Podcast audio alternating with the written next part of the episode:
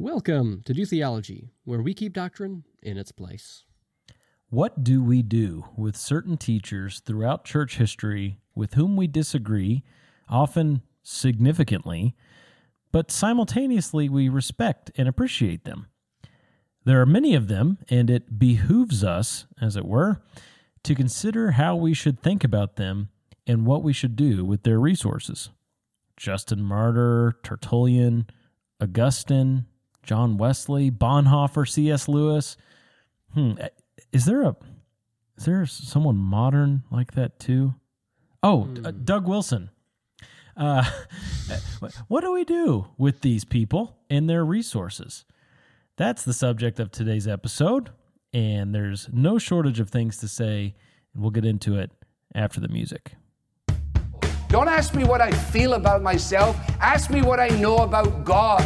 Ask me what I know about His Word. I just realized something. He wasn't sleeping on a pillow. He was sleeping on purpose.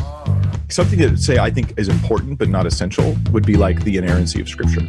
Um, Oh, wow, And I hold to the inerrancy of Scripture. Okay. Title of my sermon tonight is Why Church Nurseries Are Unscriptural and Wrong. And so that's why I have a baby on my hip right here. There is a level of anointing that I believe is going to invade your homes, invade your sight, invade your senses. Um, that's going to, I literally feel that chains are going to break off of you. Do you think I'm wrong? Yeah. Yeah. Yay. So am I a bad guy for saying you're wrong? Yeah. I am? Yeah. That's not fair. Hey, by the way, you are a slave.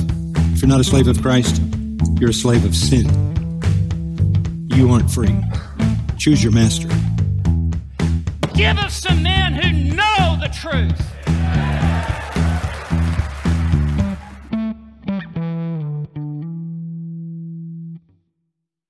Well, as we get into this discussion today, we have so many things, and, and I just want to, I just want to make note that Jeremy said Augustine, and so I'm going to say Augustine, so that we have good balance of pronunciation through this episode. I think that's important. And we might try different combinations along the way. Yeah. So little Easter eggs that we'll put in the episode. Well, we rattled off a whole bunch of names. Well, you know, as from our last episode where it was just Jeremy and myself discussing things, we we kind of touched on this issue of, of what do we do with resources from individuals that we disagree with, and a lot of times those resources where there's disagreement, it's on like secondary or tertiary matters, conscience issues. But then there's the issue of what about guys that are kind of wonky on things that in our chart we have it in the primary column. How do we think through these things? And so as, we're just going to kind of walk through history and think of different historical figures that would fit into that category and then come back around at the end and discuss okay, now here are individuals that are often quoted favorably, individuals that we like, we have respect for, and yet, man, there's there's some quotes in here that we read them and go, "What? This guy believes that." Well, how do we how do we think about that? How do we think of these individuals and their resources? And we will start with the Ante-Nicene Fathers. Uh, Ken, you want to des- describe what that means? Ante-Nicene. That's a kind of a strange term. It is so ante-Nicene. Uh, we think of the Nicene Council, where there was the, uh, the the Nicene Creed was developed. Well, ante-Nicene. This is individuals that were before that council. These people from church history, often thought of as the early church fathers, individuals that wrote and taught and preached before the Nicene Council. So basically, Apostle John to Constantine. Right. In that the 100s, 200s, and early 300s AD. Uh, I, I think this is probably the era of church history where people who existed back then get away with the most uh, strange beliefs and doctrines and even primary errors. And that's for at least one good reason. One good reason being it was early. Uh, the the circulation of the Bible of the New Testament in particular, um, it, it took time. God didn't drop the entire New Testament on every believer from the moment of conversion from the first century on. It, that right? It just didn't happen that way. And people were uh, Christians were gleaning and holding on to Scripture as they organically recognized Scripture by the Spirit of God, and everything just took some time. So that's a good reason. Now, there's a bad reason why we let people get away with stuff. And I think, sadly, this is probably the most common approach that's in people's minds when they come to these Ante-Nicene fathers is they basically assume that these guys were all on their particular side. So whatever Right. denominational, whatever denominational pull they have or whatever, it's like, well, the early church fathers were independent, fundamental, King James only Baptist, don't you know? and others will say, no, they were Presbyterians. I mean, that not it clear how Presbyterian they were? Uh, and, and the thing about these early church fathers is you can find anything in them that will support anything you want to to promote. They were just Just- about as varied as we are today to an, to a degree. Yes. Now, the reality is when you hold those two truths um, that it was early on and we got to give them some grace, but also we need to not just use them to promote whatever we're trying to promote. We need to just have a balanced view. It can be a little scary whenever you read these Ante-Nicene fathers, um, especially when you consider we have just a, a very small fraction of the whole of their teaching. I mean, these Yes. guys were speaking in places that and it was never documented. So what we have is just like probably less than 1% of their overall teaching. And a significant portion of that is frightening. Now, there is a significant portion that's very reassuring and comforting in their views on the gospel and their views on many primary points. But at the same time, you read some things and your eyes just kind of get wide like, are you serious? Right. And uh, we want to point out those wide eyed, are you serious moments today. so, Well, it just reminds us how like the, church history is kind of messy. We like it to be nice and neat and tidy, but it's just not that way as much as we wish it was. And then there's other historical realities as well that there was persecution at different points through these uh, time periods, and so a lot of writings used to exist were destroyed because of persecution, trying to stamp out heresies or dissidents in other ways. So it's just uh, yeah, there, there's a there's a lot of aspects of things going on here that make it a little problematic for us to think through. right. Well, as we venture down this road today, let's begin with the didache. Didache is a Greek word, and it's basically it, it means the teachings. Um, this is the the teachings of the early church. It's likely that the Didache was composed uh, and published, quote unquote, between 90 and 110 AD. So it's extremely early. We're talking just right on the heels of Apostle John.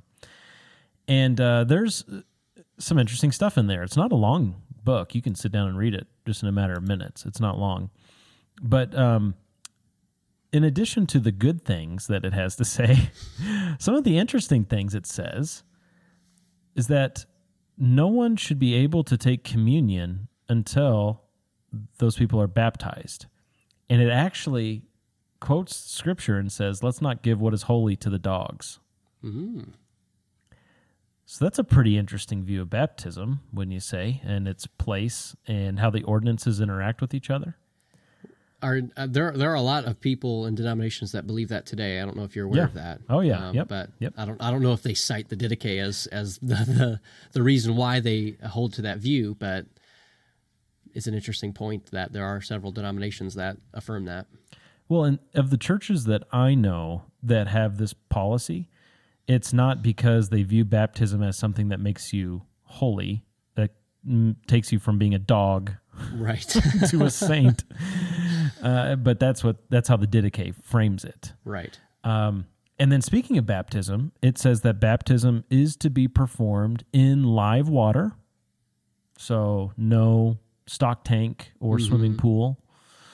And uh, it prescribes fasting, that you are to fast on Wednesdays and Fridays. It actually mentions the hypocrites who fast, I think, on Tuesdays and Thursdays. but the saints fast on Wednesdays and Fridays. And Right. it prescribes that, that we recite the model prayer three times a day. Uh, Matthew 6, model prayer. Um, these are obviously extra biblical prescriptions that are presented in this book as like this is the way it's supposed to be and i just got a feeling that if someone today came out with a book that said it's supposed to be this way we would all be like whoa this guy went over the line yeah read you can read that book but read it with caution because he's like going beyond he's what is written you know the, he's the first corinthians 4 language going beyond what is written It is interesting on the point of, of baptism that it gives like gradations of just like, well, this this is the best thing. This is what you ought to do. Live water, and I think it even mm-hmm. prescribes a temperature, like it should be cold, maybe or something like that. I can't remember yes. exactly. Yeah, I, I believe it's cold running live Then- water. And if you don't have cold running water, like a like a river or stream or something, it's okay. You could do a hot spring. Well, if you don't have a hot spring, well then you can do it this way. And if you don't have that, well then you can pour on top. Like like it goes steps by steps down, but the preferred is still live running cold water. Yes. Which um it does show the place of baptism by immersion in the early church. Uh this wasn't for babies, but Yeah. you know, that's that's just something to take note of along the way. Uh, a, a couple of quick things uh, as we move along the timeline of church history. Ignatius, Ignatius, very very helpful with many articulations of doctrine. So we're not throwing any of these people under the bus per se. Uh, we're we respect a lot of what all these people have done, but we're pointing out the remember the wide eyed moments.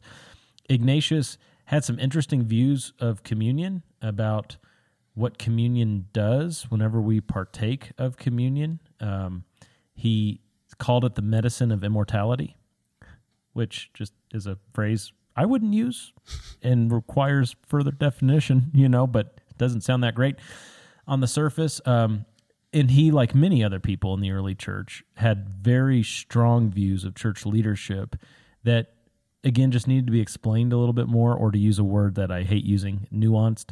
Uh, talking Mm. about you, you approach the local church leaders as God, and you follow them. Uh, I believe it was Ignatius who said you should follow your local bishop as Jesus followed his heavenly Father. Yes, yeah. I, re- I remember that quote now that you say that. A little strong. Yeah. Uh, Justin Martyr, he was very much into apologetics. We know this. Uh, he is like the father of Christian apologetics, he can be called sometimes. Yet his love for Greek philosophy led him to some strange places where he actually said that Socrates was a Christian before Christ because Socrates had a concept of the logos, uh, logos being word. You think John 1 1 in the beginning was the word. Well, Socrates had this idea of what the Logos was. He lived before the time of Christ. And Justin said, yeah, he was onto something, so much so that he could be considered a Christian before Christ. Ah, boy, that's bad. Yikes. That's really, really bad. Tertullian, he believed that demons invented jewelry. So this was this was new information to me, and I, I saw this in uh, the notes that Jeremy had typed out, and I saw that, and I was drinking tea at the time. I almost spit it out laughing because it's like, what? Yeah. There you go. Yeah, demons invented jewelry. again, we res- we appreciate so much of what Tertullian had to say, but again, i I mean, if he published a blog article about that today, everyone would be like, "Yikes!" And and imagine the other stuff that he maybe believed. There's more. There's got to be more, right? Mm, yeah. Uh, this is again from T- Tertullian. It's taken from uh, the volume one book in the series uh, Ancient Christian Doctrine. There, there are these ancient Christian doctrine, ancient Christian commentary, even like Reformation doctrine, Reformation commentary series that are very academic, and they're all collections of quotes from men from that time period. And this is from volume one, where it examines many of the Ante-Nicene fathers. And this is Tertullian on traditions. So this is what I was gasping at earlier, Ken, uh, before we hit record that I didn't share with you out loud. So um, it, it- more of an extended quote, but this is Tertullian. If no passage of Scripture has prescribed a certain practice, surely custom, which flows from tradition, confirms it. For how can anything come into general use if it has not been handed down? You claim that traditions must be based on written authority to be valid. Let us inquire, therefore, to see whether this is so or not. We shall certainly agree that a given practice should not be accepted if there are no similar cases of unwritten traditions relying on the sanction of custom alone that might offer us a precedent. To deal with this matter briefly, I shall begin with baptism. All right, so here's that was all set up to this. He says this about the tradition of baptism that should be maintained. Just before we go into the water, we make a solemn profession in front of the congregation and at the direction of the president that we renounce the devil, his pomp, and his angels. Then we are immersed three times, and we make a somewhat fuller pledge, which the Lord has appointed in the gospel. Then, when we come up out of the water as newborn children, we taste a mixture of milk and honey, first of all, and we give up bathing for a week. We also take the sacrament of the Eucharist before dawn, and from the hands of no one but the presidents, which the Lord commanded us to do at meal times and enjoined on all alike. Every year we commemorate the anniversary of this event by making offerings for the dead. We think it is unlawful to fast or to kneel and worship on the Lord's Day. We rejoice in the same privilege from Easter to Pentecost. We get upset if any of the bread or wine should fall to the ground, even if it is our own. We make the sign of the cross on our foreheads every time we go in or out, when we get dressed, when we bathe, when we sit at table, when we light the lamps, and when we go to bed. If for these and other such rules you demand a scriptural injunction, you will find none. Tradition will be offered to you as their origin, custom as their confirmation, and faith as their observer. Wow. Just as you continue to practice today. Right. Golly. Wow, that is that's unique. Offerings for the dead. I want to know more about that. Mm. Um, Irenaeus, one more. We'll keep it moving. Sorry, I, I got hung up on Tertullian. Irenaeus, uh, he believed in the recapitulation theory of the atonement, which is interesting. Um, there are different theories of the atonement that have existed uh, throughout church history, and uh, these are the recapitulation theory and the uh, ransom theory. We're going to talk about briefly. Both of those are not substitutionary atonement. Mm-hmm. So you want to define substitutionary atonement while I pull up this definition for recapitulation? Yeah, uh, penal substitutionary atonement is essentially the belief that Jesus Christ died as a substitute for sins of humanity, as we would describe it. Uh, there our limited atonement episode. We'll we'll get into that more uh, about who uh, who who Christ actually was a substitute for. Um, but yeah, Christ died as a penal substitutionary sacrifice, taking the place of sinners on the cross, uh, that the God's wrath may be abated by being poured out on Christ instead of us. Uh, and the other theories of the atonement take a different view of what was actually accomplished on that cross. Um, but we would look at Isaiah 53. He was pierced for our transgressions, etc. That would show us the the penal substitutionary aspect. So the recapitulation view of the atonement, it sees Christ as the new Adam who succeeds where Adam failed. And basically what's at the heart of this theory is that Christ undoes the wrong that Adam did. And because Christ is united with humanity through his own humanity, he can then lead humankind on to eternal life, uh, including moral sanctification. Hmm. And so, e- even though there are some aspects in there, of course, we would agree with, it does not address the the wrath, the bearing wrath in our place for our sins. And so, Irenaeus was a recapitulation theory guy. Origen was a ransom theory guy, among other things. And uh, Origen, you know, put put forth this view of the ransom theory, which says that the death of Christ was a ransom, and the ransom was paid to Satan. Right. So that when Adam sinned, when Adam and Eve sinned, they basically sold humanity's soul to Satan, and he was the possessor of souls.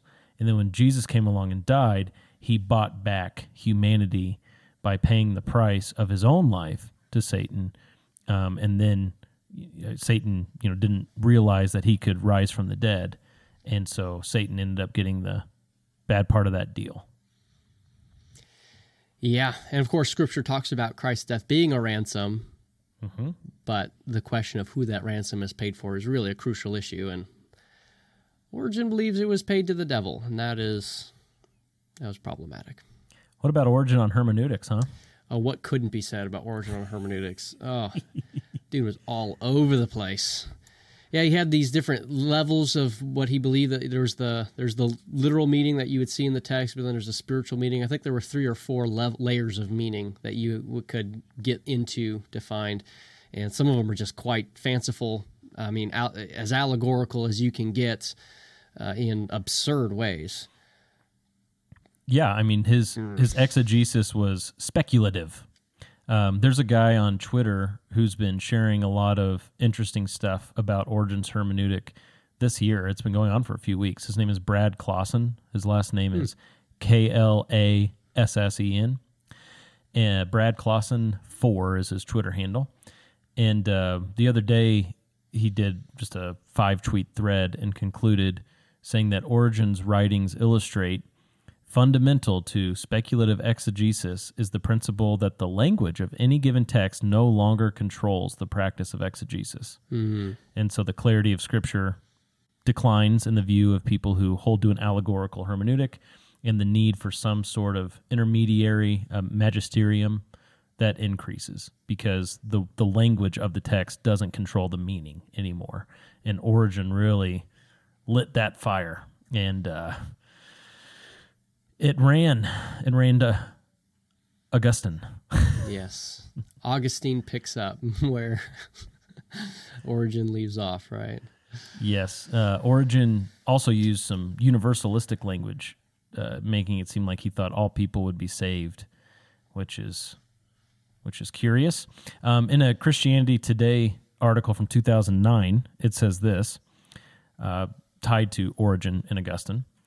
Earlier Christian writers noted how the first Genesis creation narrative speaks of the earth and the waters bringing forth living creatures. They concluded that this pointed to God's endowing the natural order with the capacity to generate living things. Augustine takes this idea further that God created the world complete with a series of dormant powers which were actualized at appropriate moments through divine providence. And Augustine argues that Genesis 1:12 implies that the earth received the power or capacity to produce things by itself. Quote, Scripture has stated that the earth brought forth the crops and the trees ca- causal, causally, not casually, causally, in the sense that it received the power of bringing them forth. This led him to conclude that the six days of creation are not chronological. Rather, they are a way of categorizing God's work of creation. God created the world in an instant, but continues to develop and mold it even to the present day. Uh, Augustine was also chummy with the Apocrypha and said this about baptism quote, It may therefore be correctly affirmed that such infants as quit the body without being baptized, so who die without being baptized, will be involved in the mildest condemnation of all. That person, therefore, who denies that uh, he's talking about the person who argues with him on this point, who says that they they will still go to heaven without baptism. That person greatly deceives both himself and others, who teaches that they will not be involved in condemnation. Hmm. Very interesting view on infant baptism there, and that, Yeah, of course, spread from him and became a popular practice. Well, the whole idea of baptismal regeneration that it is through water baptism itself that regenerates an individual kind of stems from these ideas.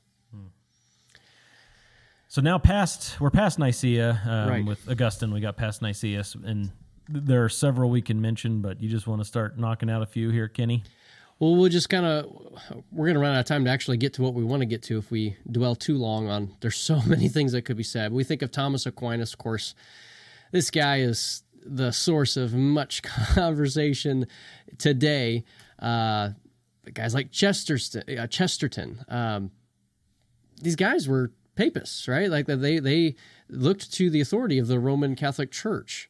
Uh, John Wesley. Oh man, all the uh, all the great things that we say about um, his desire and zeal for for holiness and all these things. Well, he had such strange ideas about sanctification. There was a second work of grace that he affirmed. Um, the Keswick theology kind of came out of some of these the, some of his ideas. Just yeah, it's uh, it, it's uh, there, there's a lot of troubling things in there. Like a Wesley taught this idea of like complete sanctification that there's True. a second second work of grace, a second anointing that you can be born again but not actually filled with the Spirit until later.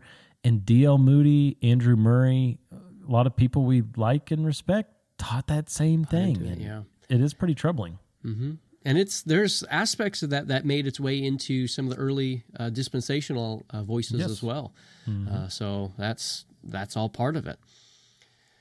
Then there's guys that, we, that have been historically categorized as the neo-orthodox guys, right? These guys were neo-orthodox. Like I, I'm trying to think of a, a way to describe uh, their theology. But guys like. Bonhoeffer, yeah, frustrating. There you go. Uh, Bonhoeffer, Karl Barth, etc., where they had some very strange views about what the Bible is and how God communicates to us through His Word. Where the Bible itself is not the Word of God, but it becomes the Word of God as you read it and interact with it. It's it's a very mystical thing. Um, you, there's a couple of quotes in here. Uh, Yeah, this is from Go ahead. Uh, this is from equip.org, which is uh, what Hank Hanegraaff used to be associated with before he went Eastern Orthodox. Just so people know where this is coming from. Uh, the 2015 article. The quote is Bonhoeffer did not believe in biblical inerrancy, but followed Karl Barth's view that Scripture is true even if it is not empirically accurate.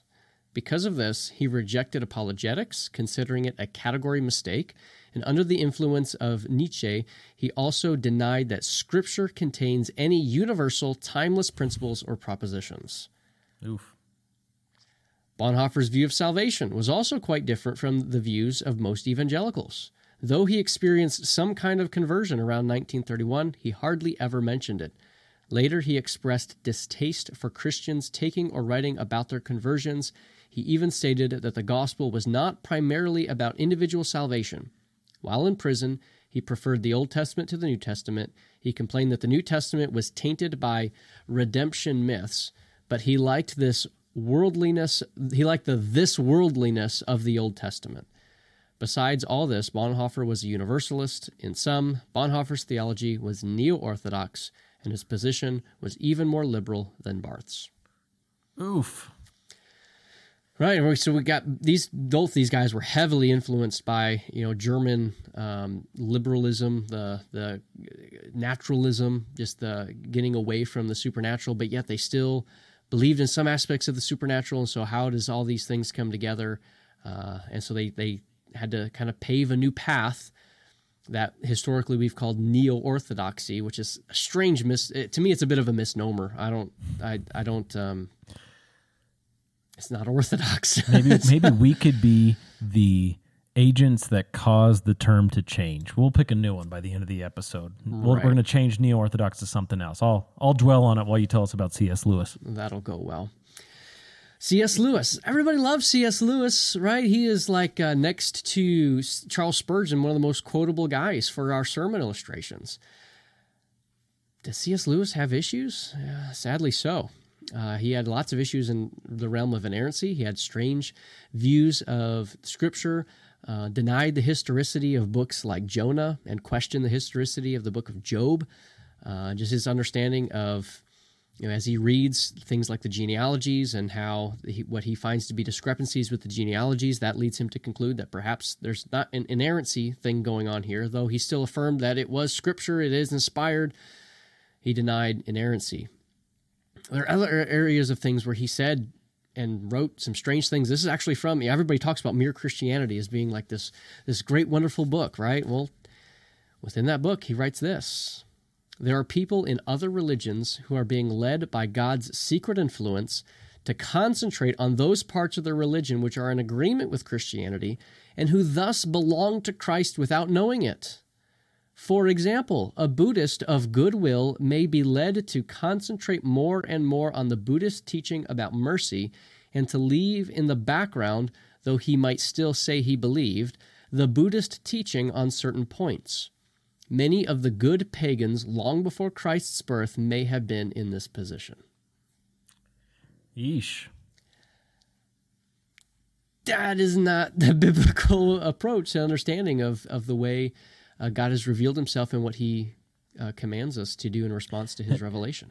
It, it would be easier to take him charitably if he didn't use his example. if, he Right. have, if he would have just left it, we still would have been uncomfortable with it, but could have like, you know, said, well, maybe he meant this. But then he uses the example, and it's like, well, okay, that's bad. Yeah. From the book The Problem of Pain, he wrote that man is physically descended from animals. I have no objection. For centuries, God perfected the animal form, which was to become the vehicle of humanity and the image of himself. The creature may have existed for ages in this state before it became man. In the fullness of time, God caused to descend upon this organism a new kind of consciousness which could say, I and me, which knew God and could make judgments of truth, beauty, and goodness. Oh, it's so bad.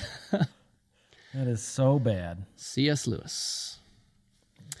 I still haven't come up with a new term for neo orthodoxy, but I'm going to keep working on it through this episode. John Stott.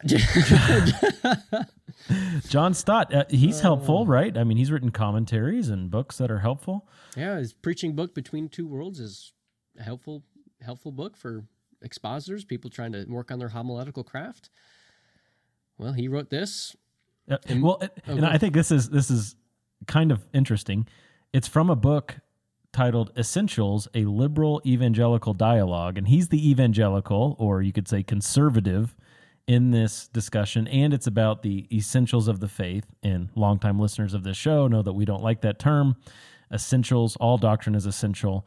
We like to say primary instead of essential. Right. So um, this is a conversation between John Stott representing conservative evangelicalism and a liberal, and this is what Stott says.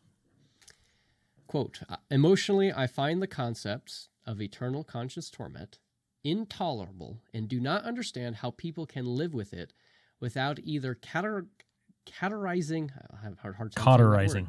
cauterizing their feelings or cracking under the strain.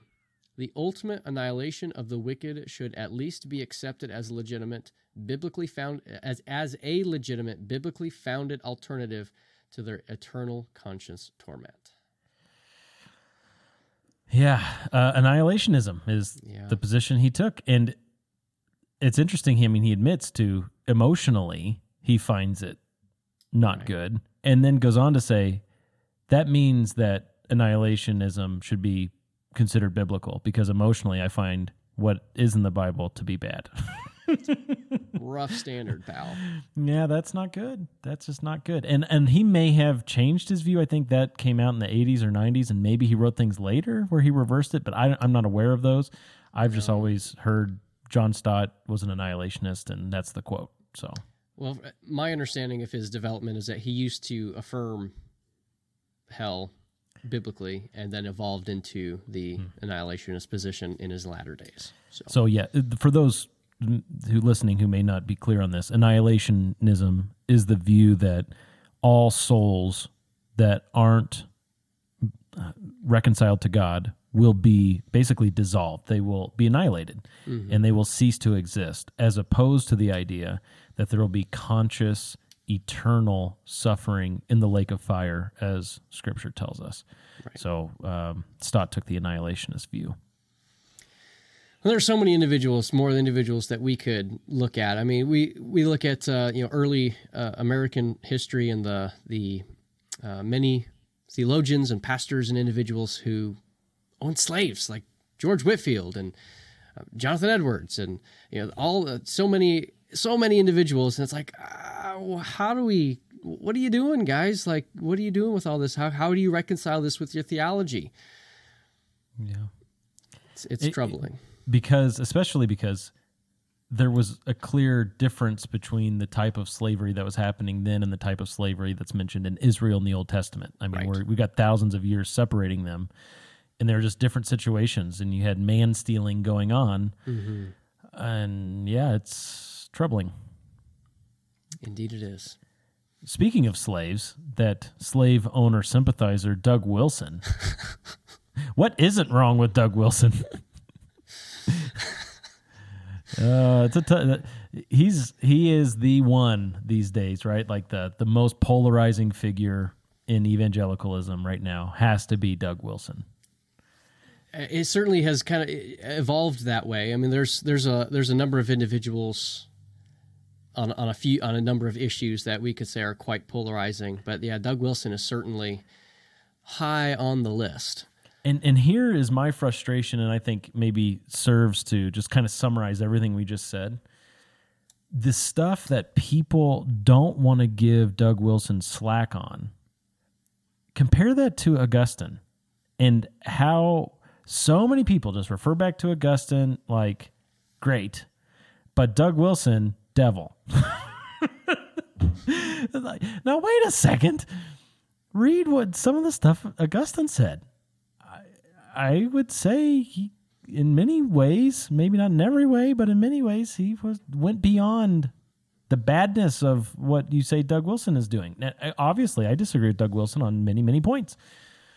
But if we put him back into the fourth century and he's saying what he's saying, I would say people would be a lot more charitable toward him than they are because he's living today. It's very possible. I know. I know some of the objections that people have to Doug Wilson is less about the things that he wrote and about a lot of the controversies involving some of the high profile cases that occurred within his church, and he's he's responded to all those and offered his side of the story on all that. But But like take the the, the um, federal vision Mhm. And compare that to what I read earlier about Augustine about babies who hadn't been baptized versus babies who had been baptized. I mean, what are we doing? What are we doing here? You know, I to me there's a lot of equivalency. um, and maybe Augustine was more extreme. I don't know. It just seems like Augustine gets away with a lot more. Well, I wonder if there would be a stronger reaction against Augustine if they if people were more aware about his troubling things and not just trying to quote him in favor because he's a voice in church history that agrees with their position on X. Mm-hmm. That might be a factor too, where we are aware of more things with a, cur- a contemporary figure than we are with some of these people from days of yore. Augustine is probably the figure in church history that gets used the most that way because we do have a ton of his writings. And so whether you're a Calvinist or whatever, you're just going to run to Augustine. Right. So okay, there's there's a there's a little run through church history, and there- obviously we left out so many more names that could be mentioned and issues along the way. What are some immediate takeaways? How, how do we think through this as we think through what do we do with these guys and all their kookiness? I think uh, you know the rest of this episode can be pretty quick and conversational um, because here we are pointing out a bunch of things throughout history, and as we just consider a few takeaways, one, Poe Buddy's nerfed, right? Poe Buddy's nerfed, and I think we need to calm down with the quickness that we have, some of us more than others, to lob grenades at people who aren't as far off as some people were back then. Like we we have to find a way to show grace in this situation. And I'm not saying reduce primary doctrines down to secondary, Mm-hmm. but I'm saying we got to come up with some sort of way to show grace here because we oftentimes are being very uneven. Our scales are uneven in the way that we judge certain figures, both contemporarily and throughout history. Well, one of the one of the key points is that even though there are these issues, and then uh, we would categorize a lot of the things that we read as primary departures. Right? Yep. These are unorthodox teachings that are contrary to foundational definitional truths of Christianity. That you you start embracing some of these ideas. You're no longer an orthodox historic Christian individual. Like you're something else. Yeah, and uh, yeah, go ahead. Lewis, Lewis on inerrancy and evolution. I mean, is I think Right. a really good example. Yeah, like that's those are not orthodox ideas. Just full stop. But at the same time, we have never in, in, in our discussions as we've put forward the chart and divided it the way it's divided, we've made the the primary column as a test of orthodox Christianity, but not necessarily a test of one's personal salvation. Yeah. And that is really an important point. That though there are departures on some things that are really key and so crystal clear in scripture that it's like it boggles our minds how any guys got to this position that they got to, there is still even as as as you kind of written it through in our in our show notes, the gospel thread that ties all of these people together.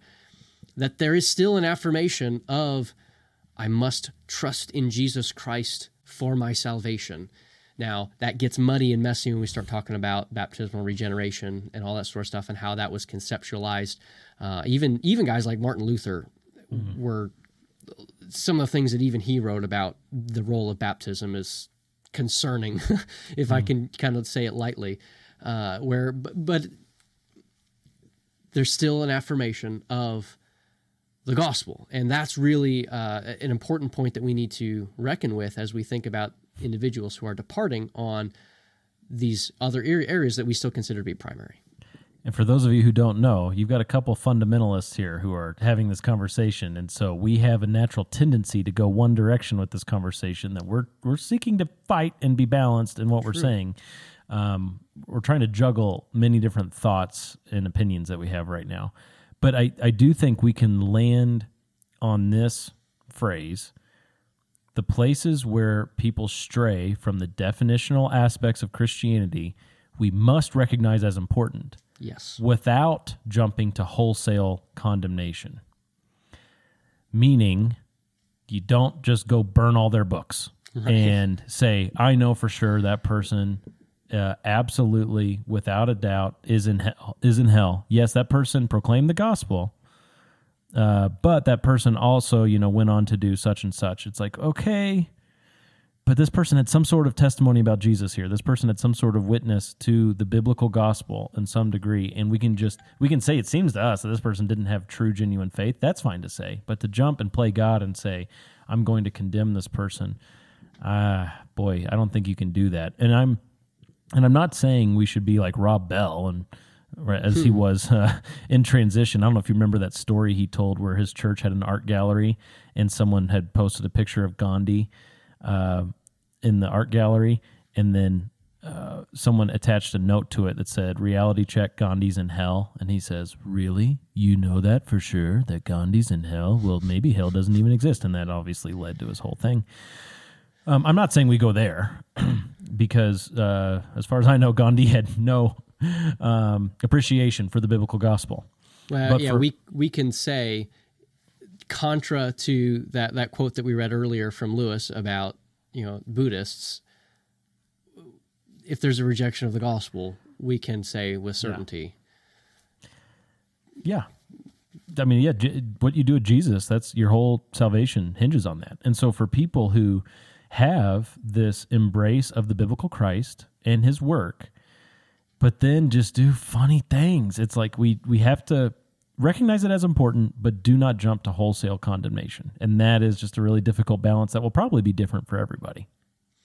So then the the question, okay, that's that's the individuals. Well, what about their works? Like, are we really going to read their books? Are we gonna are we really going to still quote C.S. Lewis? I not not that long ago, I I put it, I, quoted Lewis as a uh, uh, in a tweet that I sent out. It's it's one of to me it's one of the greatest quotes of uh, the Chronicles of Narnia when it's talking about who Aslan is. Well, is that okay? Like, is that all right for us to do that? Uh, h- how can we do that knowing that he was so off in some of these other areas? Well, because you did that, I just I condemned you and said you're going to hell. Well, that's that is one option. that is a road you could go down. Yeah, you know what Romans 1 says, not only those who practice such things, but those who approve. And here you are tweeting Lewis, you're you're dead to me, Ken. yeah, well, such is the end of our podcast. Just this is it. And I'll just hit stop recording right. And, and you'll never hear my new term for neo-orthodoxy. Alas. Well, there's different ways that people respond to that, right? Though, right? Like that's that's one way that people do. I think guys like Service Christie, who's like, there's got to be like six degrees of separation between you and some false teacher. Well, is that the right approach? Some people say, well, you know, you just, you know, really, you just got to eat the meat and spit out the bones. I don't know if you. That's a phrase that we're aware of, right? Where you eat the meat, there's good stuff there. You you, you consume that. Well, then you just spit out the bones. Well, some people are going to reject against that and say, well, if you've got a cup of water, it's 98% water. You, someone just puts one drop of poison in. Are you really still going to drink it? Or the, I've heard this, the Skittles illustration. There's a bowl of Skittles. One of those Skittles actually contains cyanide, but you don't know which one. How many Skittles are you going to eat? Yeah. how do we think about it? How, how do we wrestle through these resources and these things? Like I, I held up that book earlier. Well, I've got Mere Christianity sitting on my shelf and other C.S. Lewis books and some of the other authors that we've talked about. How do we think about and use their resources? Yeah, and all those illustrations there or those um I guess analogies that you're just sharing, you know, those can be helpful to a degree. You know, the brownie one is another uh, famous one or cake or whatever when or I think it was brownies, like someone's making brownies and you just put a little bit of poop in it. Oh, yeah. It's like, well, just a little bit, just a little bit of poop in it. You're still gonna eat the brownies, right? Uh, and obviously, no, you wouldn't because just a little bit poisons the whole thing, right? Yeah. And so there, those can be helpful, but it's also unrealistic to a degree, depending on It's reductionistic. yeah, well, where you're making application, it just depends, right? So if a person, um, you know, is saying, "Well, I'm willfully going to sin because my life is mostly good," I think then those illustrations really apply, right? But if it's like picking out a spouse, well, this spouse has a sin issue, or like this p- potential spouse has a sin issue. You're not going to marry that person, are you? You need to hold out for the perfect person because just a little bit of poison will taint the whole thing. It's like, oh, that's totally unrealistic. What is that talking about? So you just have to be real careful about the specific application of that line of reasoning. And when we look through church history and we consider fellow humans, there will always be a degree of error. I, you know, recently I started officiating basketball games. The referees are a part of the game. There will never be a perfect uh, referee uh, in, in any one game. I mean, it's it's a big deal when an umpire calls a perfect game with balls and strikes behind the plate. It very rarely happens. Maybe never actually happens if you get down to it, because there's a human element involved. And anytime there's a human element, there will be shortcomings, and we have to keep that in mind. Yes. I think it's helpful to think about. So I think of uh, you know all those illustrations that we talked about. There's actually a biblical illustration that gets to the same idea. A little leaven leavens the whole lump. And of course, in that context, Jesus or Paul is, is talking about sin and how sin can infect other areas of your life if you let it exist over here. So that's why Paul encourages church discipline in 1 Corinthians chapter 5. But when it comes to other authors, it's interesting that Paul felt very free to quote not just other believers, but even secular philosophers as he is engaging with both unbelievers and believers. So in first uh, in, in Acts chapter seven, uh, 17 rather Acts chapter 17 verse 28 Paul's Mars Hill uh, in Athens he quotes the Greek poet Aratus as he says ah are we not all his offspring well in the context of Aratus's poem that was about Zeus and Paul was using it as an illustrative point to help uh, the people there understand about how we are accountable unto the one true God, not to Zeus, but to the one true God.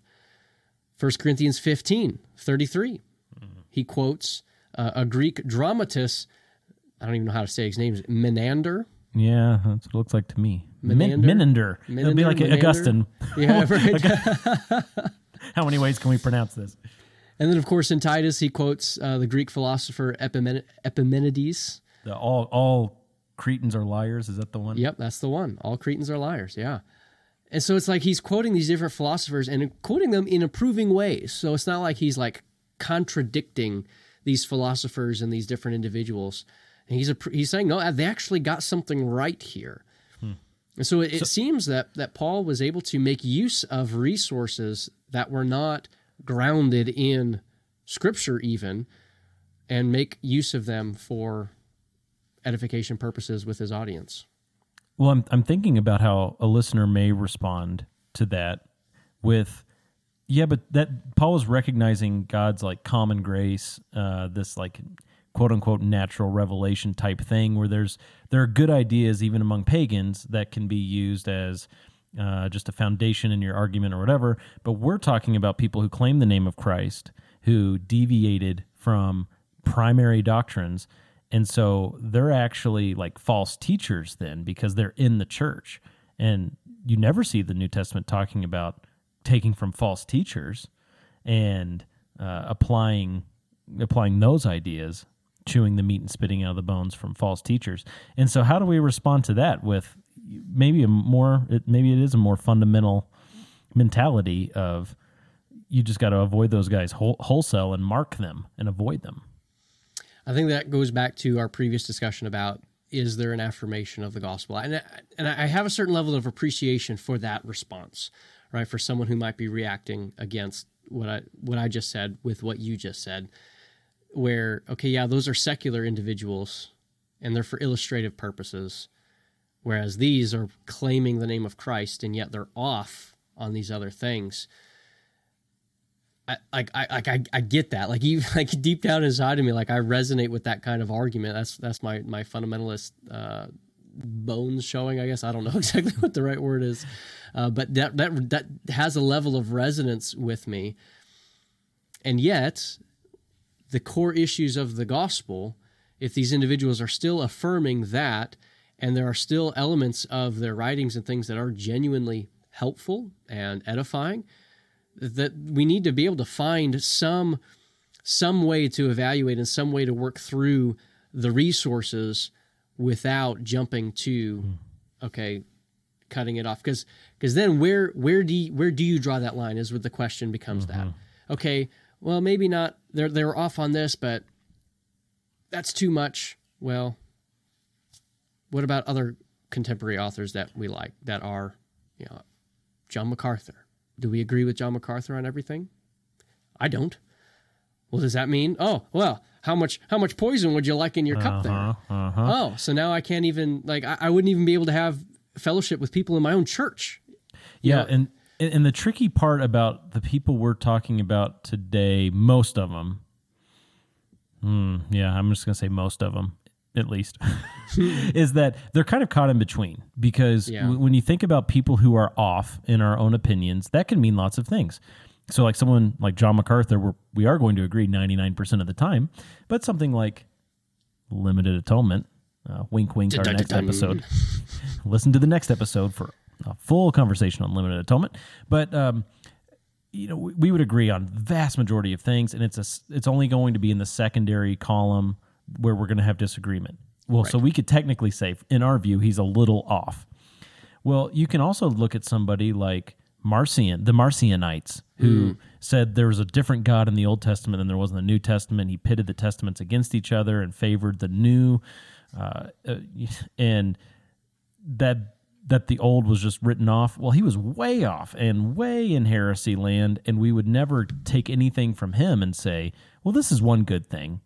You know, I, we just wouldn't do that with a guy who's that far off of the biblical standard of of truth.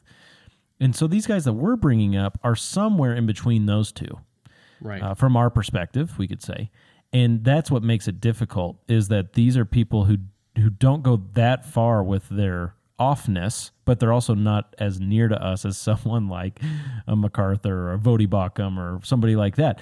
And that's the struggle is they're somewhere in between and, and we don't really know what to do with them sometimes.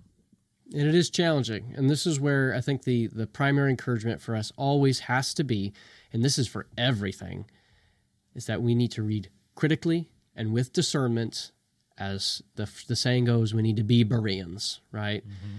When the apostles came and they were preaching this message about christ the people of berea they were hearing it and they say oh well i'm not so sure about this and the text says they searched the scriptures to see if these things were so and that is where we need to be Okay, so here's a question for you, Ken. Uh, you're interacting with a fellow Christian sometime here in the near future, and maybe this person is um, studying open theism and wants to know more about open theism. Well, it just so happens that I, in, in my study of open theism, one of the best books on the topic it was published by Canon Press, and Doug Wilson was, I think, the general editor, and he had some articles in there along with other contributing uh, authors. Would you recommend that resource to that person because it's got Doug Wilson's name on it in the front and it's published by Canon Press? Would you recommend that resource? I so I personally have not interacted with said resource, but in the hypothetical situation, I probably would be comfortable recommending those kinds of resources. But when I do so, I'll say something to the lines of, like, I, I don't necessarily agree with all of these authors on every point, but this is a good resource that deals with that particular topic. Same with like a John Stott commentary. Probably, I've I've, I've never uh, I've never been in a situation where John Stott is the best book on a particular topic. Um, I his book on preaching is probably I, I've not read the whole thing. The book Between Two Worlds. I've I know lots of people recommend that book. I've not read the full thing of. I read portions of it, not the full thing myself. But I would probably say, hey, this this is a helpful book about preaching that we need to think about the whole concept between two worlds. You're trying to help people who do not live in the context of the Bible understand the Bible that was written to a different place and different people at a different time. You're trying to bridge that gap. It's a helpful resource for that purpose.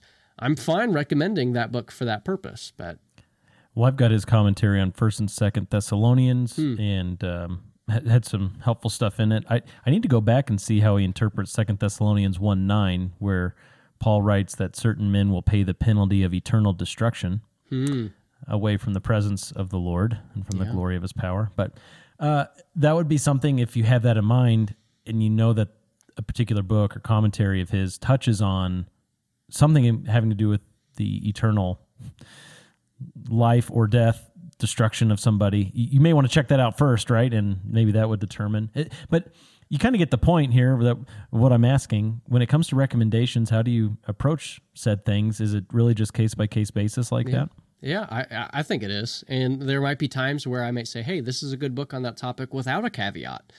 But for the most part, I issue, I, I you always got to hedge, right? You got to hedge everything. it's just the safe thing to do.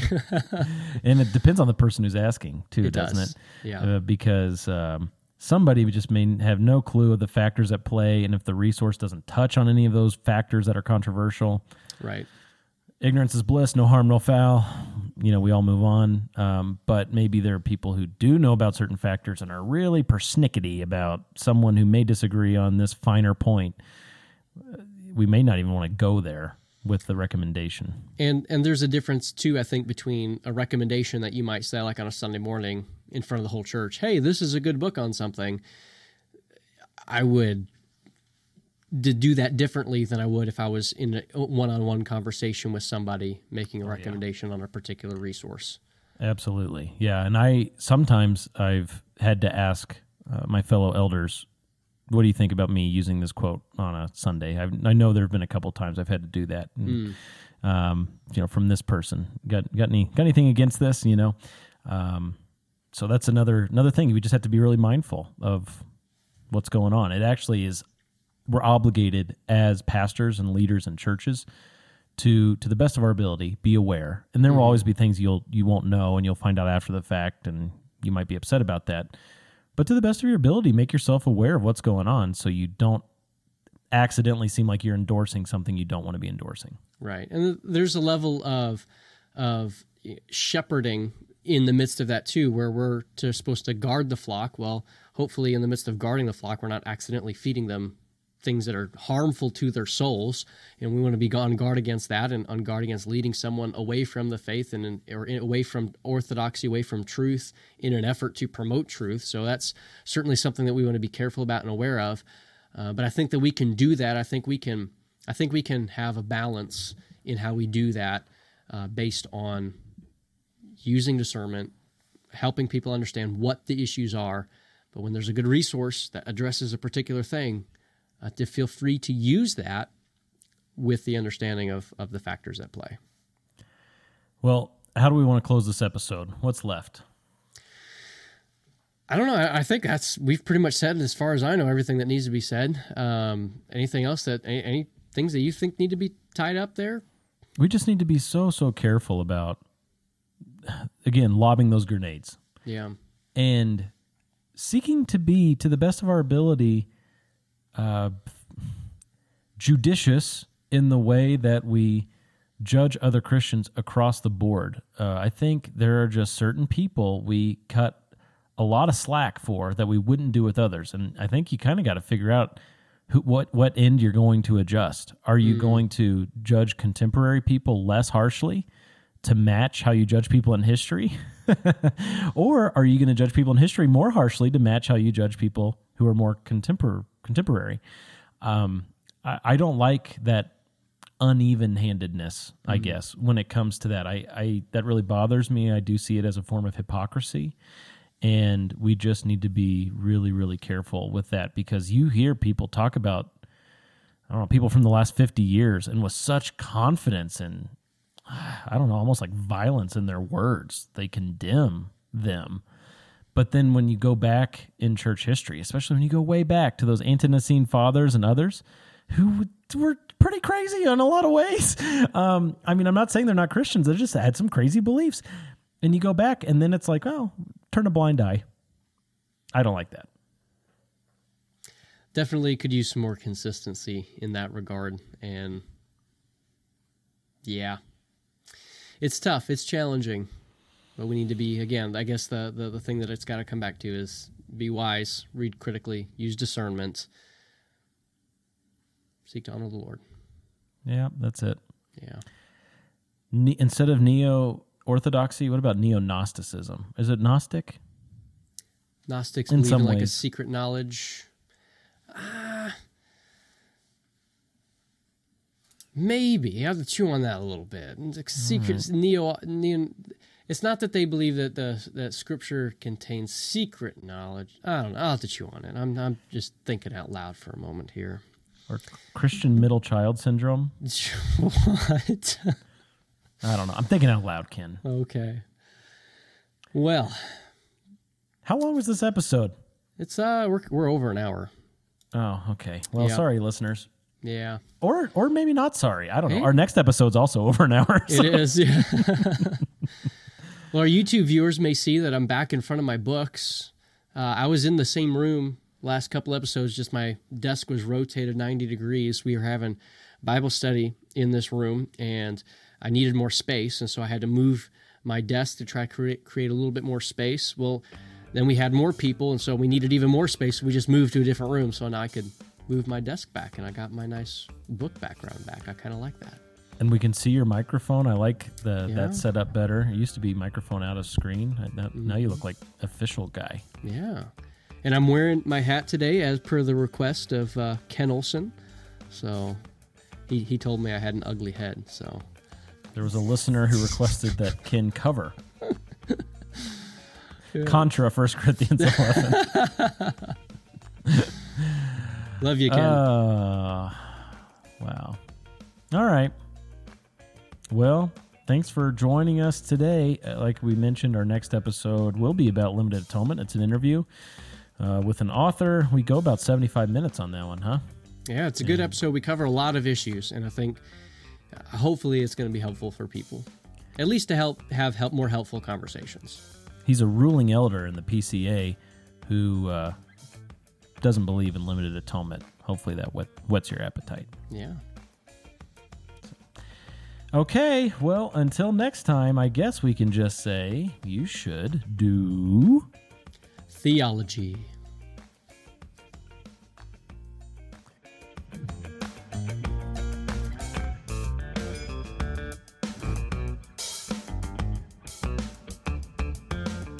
What about the Didache? How do you pronounce it? Didache? Didache. Yeah.